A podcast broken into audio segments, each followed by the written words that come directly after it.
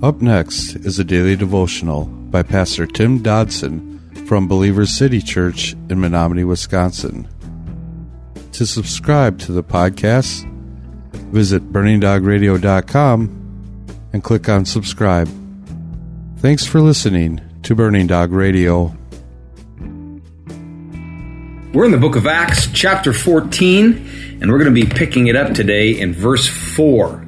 Acts 14, verse 4.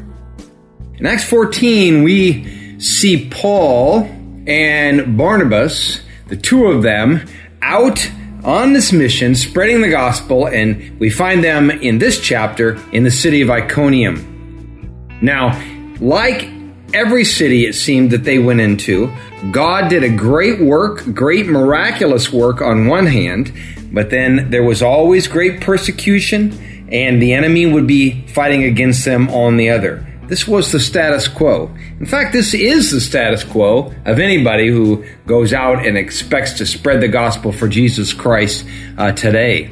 So in verse 4, we'll pick up the uh, story, and it says, But the multitude of the city was divided, part sided with the Jews and part with the apostles. Now, John 7, verse 43, spoke of how Jesus caused and endured the same thing. It says, So a division arose in the multitude because of him. That's what happens. Jesus seems to divide when you uh, bring him into a conversation or into a situation. The name of Jesus has always been like a sword which divides. Read Luke chapter 12, verses 51 through 53. It's the same throughout history in a million different situations, and yet the greater church today ironically, is constantly attempting to find peace with that same unbelieving world. Through political and social endeavors, the, the family of God, it seems, is so quick to attempt unity with the world and so slow to seek it with our brothers and sisters, to seek unity with the world, while Jesus, on the other hand, caused division. 1 Peter 2 9 says, But you are a chosen race a royal priesthood, a holy nation, a people for God's own possession, that you may proclaim the excellence of Him who called you out of darkness into His marvelous light. So that passage is telling us we're different. We are set apart. And I don't say that in some way to uh, take the high road or uh, to take some sort of elitist stance. It's just a reality. And that is that when we walk with Christ, we're just not going to find a common unity and bond with those in the world. We're going to cause division.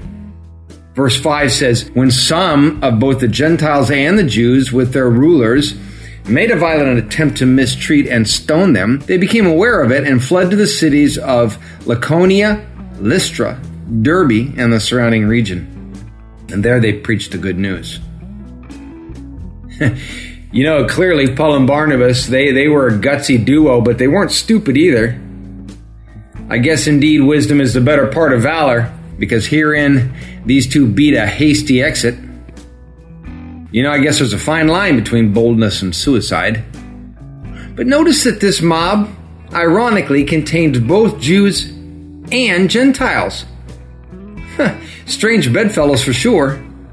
But remember the old saying, that I have seen play out again and again, and that is the enemy of my enemy is my friend. A faithful servant of God must prepare himself or herself for opposition from multiple fronts. The individual that stands firm and unmoving in the Word of God is going to bear the wrath of the world on one side and the stubborn, self righteous attacks of religious legalists on the other. And let's face it, it can be a rather unnerving place to be. So Paul and Barnabas, they here in exit stage right, only to resurface again in other cities. They didn't attempt to retire with the statement, Oh, I've done enough. and they also weren't looking for a war free zone.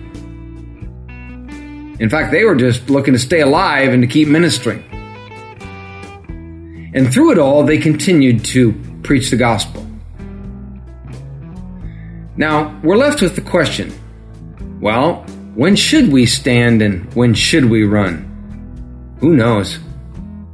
I mean, there seems to be no easy answer to that question. I think, though, the only advice I could give would be the same practice that seemed to be an essential ministry element of these guys pray a lot. That was a daily devotional by Pastor Tim Dodson from Believer City Church in Menominee, Wisconsin. For more information on Pastor Tim Dodson or Believer City Church, visit believerstogether.com.